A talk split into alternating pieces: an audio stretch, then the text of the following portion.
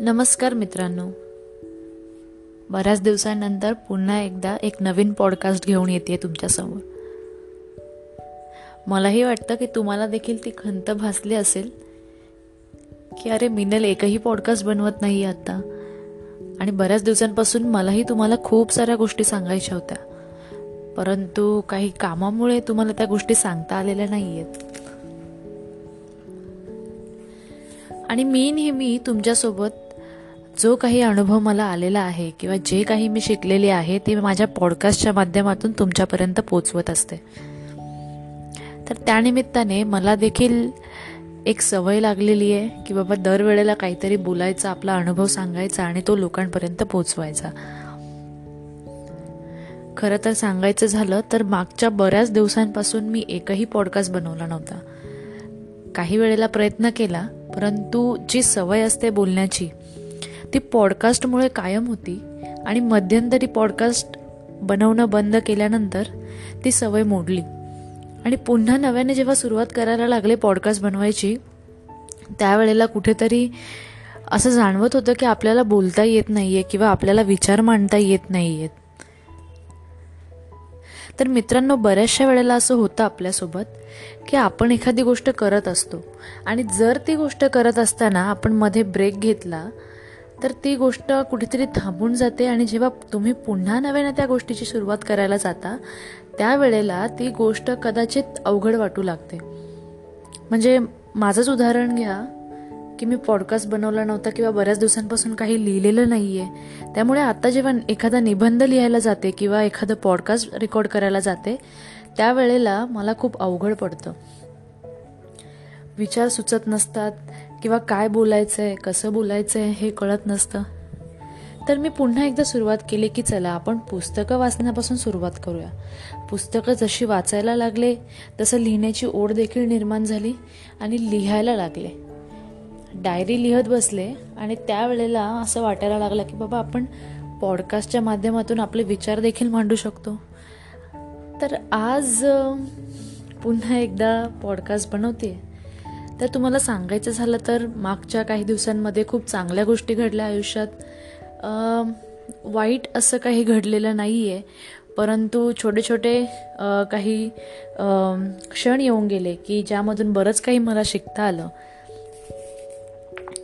चांगल्या गोष्टी झालेल्या सांगायचं तर मग काही ठिकाणी मला निबंध लेखनासाठी म्हणा किंवा स्वच्छ रूमसाठी म्हणा हॉस्टेलमध्ये तर मला त्या गोष्टींसाठी बक्षीस मिळालं होतं.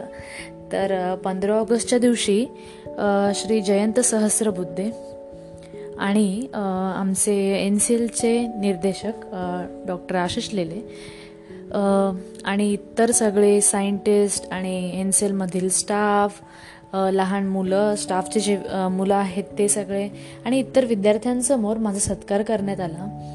तर मला निबंध स्पर्धेमध्ये पहिलं बक्षीस जे स्वच्छता पखवाडाच्या दरम्यान एक निबंध स्पर्धा आयोजित केली होती एनसेलमध्ये. त्यामध्ये मला पहिलं बक्षीस मिळालं होतं आणि स्वच्छ रूमसाठी कन्सोलेशन प्राईज असं मला मिळालेलं होतं. तर साक्षात श्री जयंत सहस्रबुद्धेजी यांच्याकडून ते बक्षीस घेताना मला फार अभिमान वाटत होता आणि स्वतःचं कौतुक देखील करावं असं वाटत होतं. कारण मी कधीच कल्पना केली नव्हती की एवढ्या मोठ्या व्यक्तीकडून मला बक्षीस मिळणार आहे आणि ते देखील पंधरा ऑगस्टच्या दिवशी आणि ते इतक्या लोकांसमोर. तर ही खरंच माझ्यासाठी एक अभिमानाची गोष्ट होती. आणखीन एक महत्त्वाची गोष्ट म्हणजे मागच्या महिन्यामध्ये एन सी एलमध्ये केंद्रीय मंत्री श्री जितेंद्र सिंगजी आले होते. आणि एन सी एलमध्ये काय संशोधन चालू आहे किंवा काय अजून उपक्रम आहेत हे सगळं त्यांनी पाहिलं. काही गोष्टींचं उद्घाटन देखील त्यांच्या हातून झालेलं आहे. तर अशा वेळेला त्यांनी विद्यार्थ्यांसोबत चर्चा साधली आणि ती चर्चा करत असताना आमच्या डिरेक्टर सरांनी मला प्रश्न विचारण्यासाठी बोलवलं.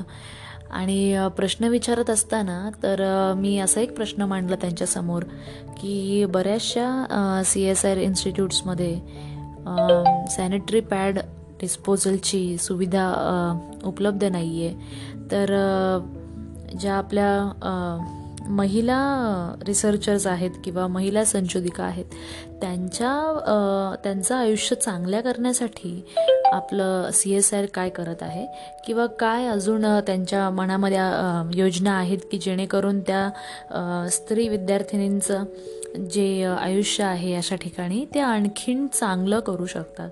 तर हा प्रश्न मी त्या ठिकाणी मांडला होता. आणि हे अर्थातच केंद्रीय मंत्री असल्यामुळे ही गोष्ट जी होती ती बातम्यांमध्ये आली होती.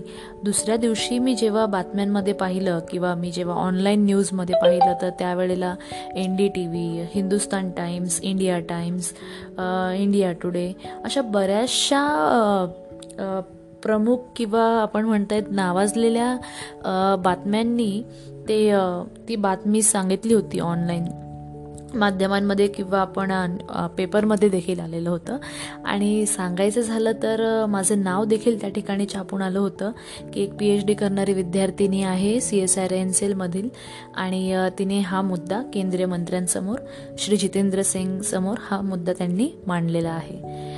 तर एका प्रकारे स्वतःचा अभिमान देखील वाटत होता आणि एका एका साईडला किंवा एका ठिकाणी मला भीती देखील वाटत होती की आपण एका मंत्र्याला प्रश्न विचारलेला आहे त्याचं आपल्यावरती जे आपण नेहमी चित्रपटांमध्ये बघत असतो किंवा सिरियल्समध्ये बघत असतो की एखाद्या व्यक्तीने कुठला आवाज उचलला की त्या व्यक्तीचा विरोध करायला लागतात सगळेजण किंवा त्या व्यक्तीला त्रास दिला जातो. तर ती एक अशी मनामध्ये भीती होती की बाबा आपण एका मोठ्या मंत्र्याला प्रश्न विचारलेला आहे आणि त्याचे परिणाम काय होतील आपल्या केल्यावर आपल्याला पी एच डीमधून काढून टाकलं जाईल का? आपल्याला किंवा अजून कुठल्या गोष्टींना आपल्याला सामोरं जावं लागेल लागेल असं त्या गोष्टीची कल्पना नव्हती. त्यामुळे थोडी भीती देखील वाटत होती.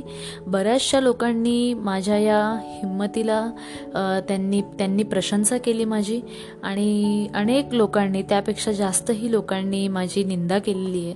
आणि आपण जे म्हणतो क्रिटिक्स इंग्लिशमध्ये तर क्रिटिसिझम हे असावंच लागतं आणि बऱ्याचशा लोकांनी ते क्रिटिसाइज केलेलं आहे की त्या ठिकाणी तो प्रश्न विचारायला नको होता. परंतु संधी मिळाली आणि त्या संधीचं मला असं वाटतं मी कदाचित सोनं करून घेतलं. आणि लवकरच एन सी एलमध्ये आमच्या C S R N C एलमध्ये आत्ता sanitary pad disposable machine disposal machine या लवकरच इन्स्टॉल होणार आहेत.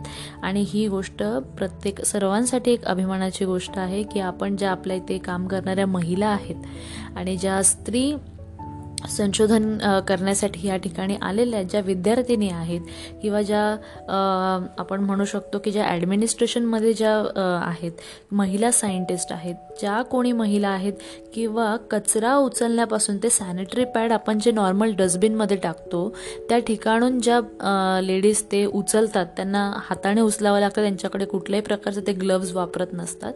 आणि त्या अशा लेडीजला देखील आपण त्या गोष्टीमुळे प्रोटेक्ट करू शकतो. त्यांचं देखील आपण एक त्यांच्या लाईफस्टाईलमध्ये देखील एक सुधारणा होऊ शकते.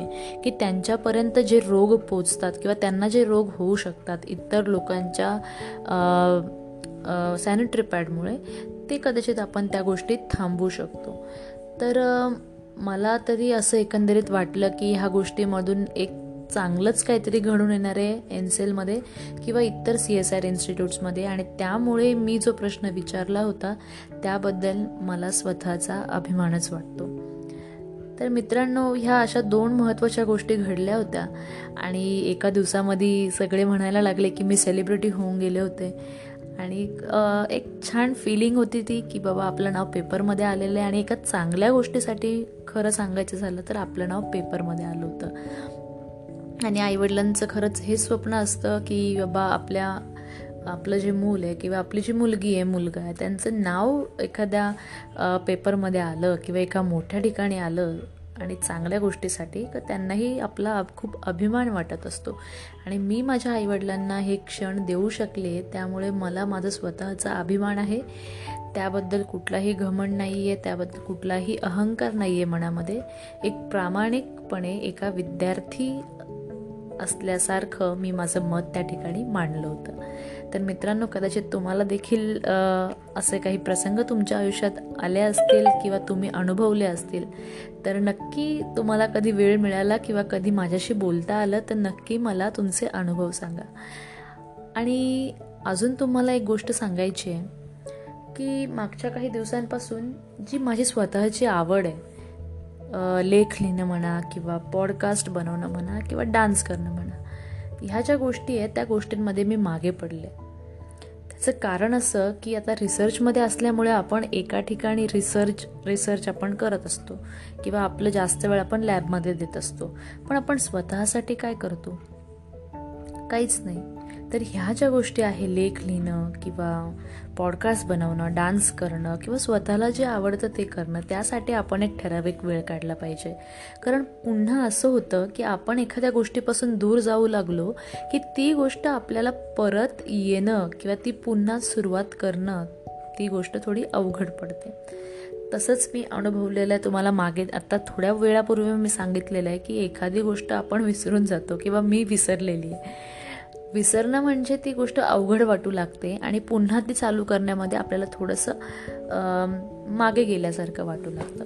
त्यामुळे मित्रांनो मी तुम्हाला एकच संदेश देऊ शकते देऊ इच्छिते की तुम्ही तुम्हाला जे आवडतं किंवा तुमची जी हॉबी आहे तुम्ही जे करता तुमची जी कला आहे ती कधीही थांबवू नका.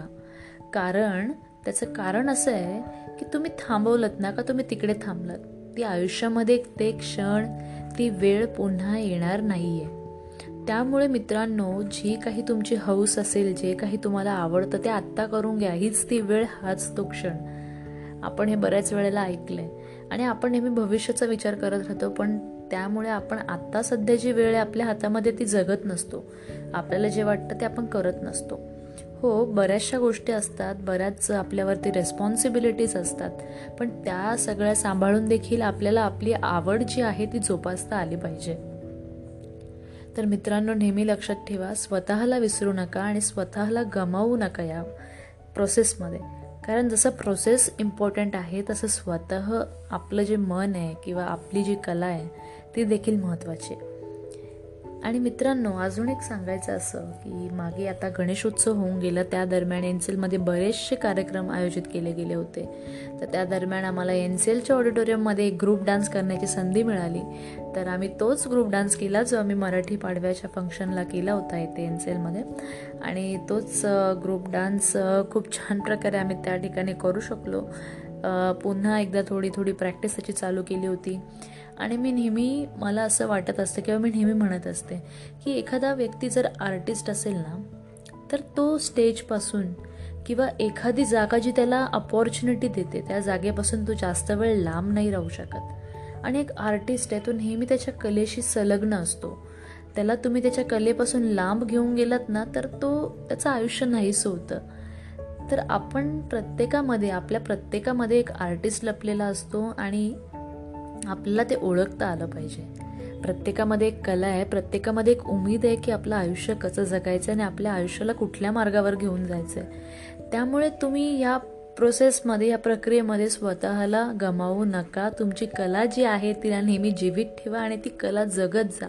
त्यामुळे तुमचं आयुष्य असं भरभरून वाटेल आणि तुम्हाला देखील आयुष्य जगताना मज्जा येईल.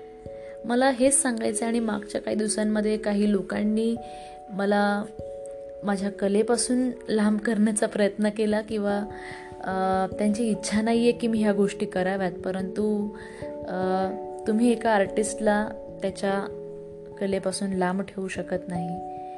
आणि कारण आर्टिस्ट जो आहे तो त्याच्या कलेकडे तो धाव घेणार त्याची ती ओढ असते. त्यामुळे तुम्ही हे देखील लक्षात ठेवा की कितीही कोणीही तुम्हाला थांबवायचा प्रयत्न केला तरी तुमच्या मनात जे आहे ते तुम्हाला नक्की मिळणार. आणि तुमची जर उमेद असेल की बाबा मला हे मिळवायचंच आहे मला हे हवंच आहे आणि मी हे करूनच दाखवणार तर तुम्ही ते नक्की करू शकता. कदाचित हे तुम्हाला असं वाटत असेल की हे बोधबच्चन आहे परंतु अगदी तसं नाही आहे जर एखादी गोष्ट आपल्याला हवी असते तर ती आपल्या मनापासून आली तर ती नक्की खरी होते मित्रांनो. हा माझा शंभर टक्के खरा अनुभव आहे. ज्या गोष्टी मी मनात विचार करते आणि मी प्रयत्न देखील करते की ती घडून यावी तर नक्की ती गोष्ट घडत असते. तसं तुम्हीही तुमचे जे टॅलेंट आहे तुम्हाला जे आयुष्यात करायचे त्याबद्दल ऑनेस्ट राहा प्रामाणिक राहा ती गोष्ट करत राहा. जेणेकरून तुम्ही त्याच्यामध्ये डेव्हलप होत जाल आणि आणखीन तुम्हाला बऱ्याच गोष्टी शिकता येतील आणि तुम्ही तुमची कला कधीही विसरणार नाही. तर मित्रांनो एवढंच सांगेल आजच्या पॉडकास्टमध्ये तुम्हाला हा पॉडकास्ट कसा वाटला मला नक्की कळवा. धन्यवाद.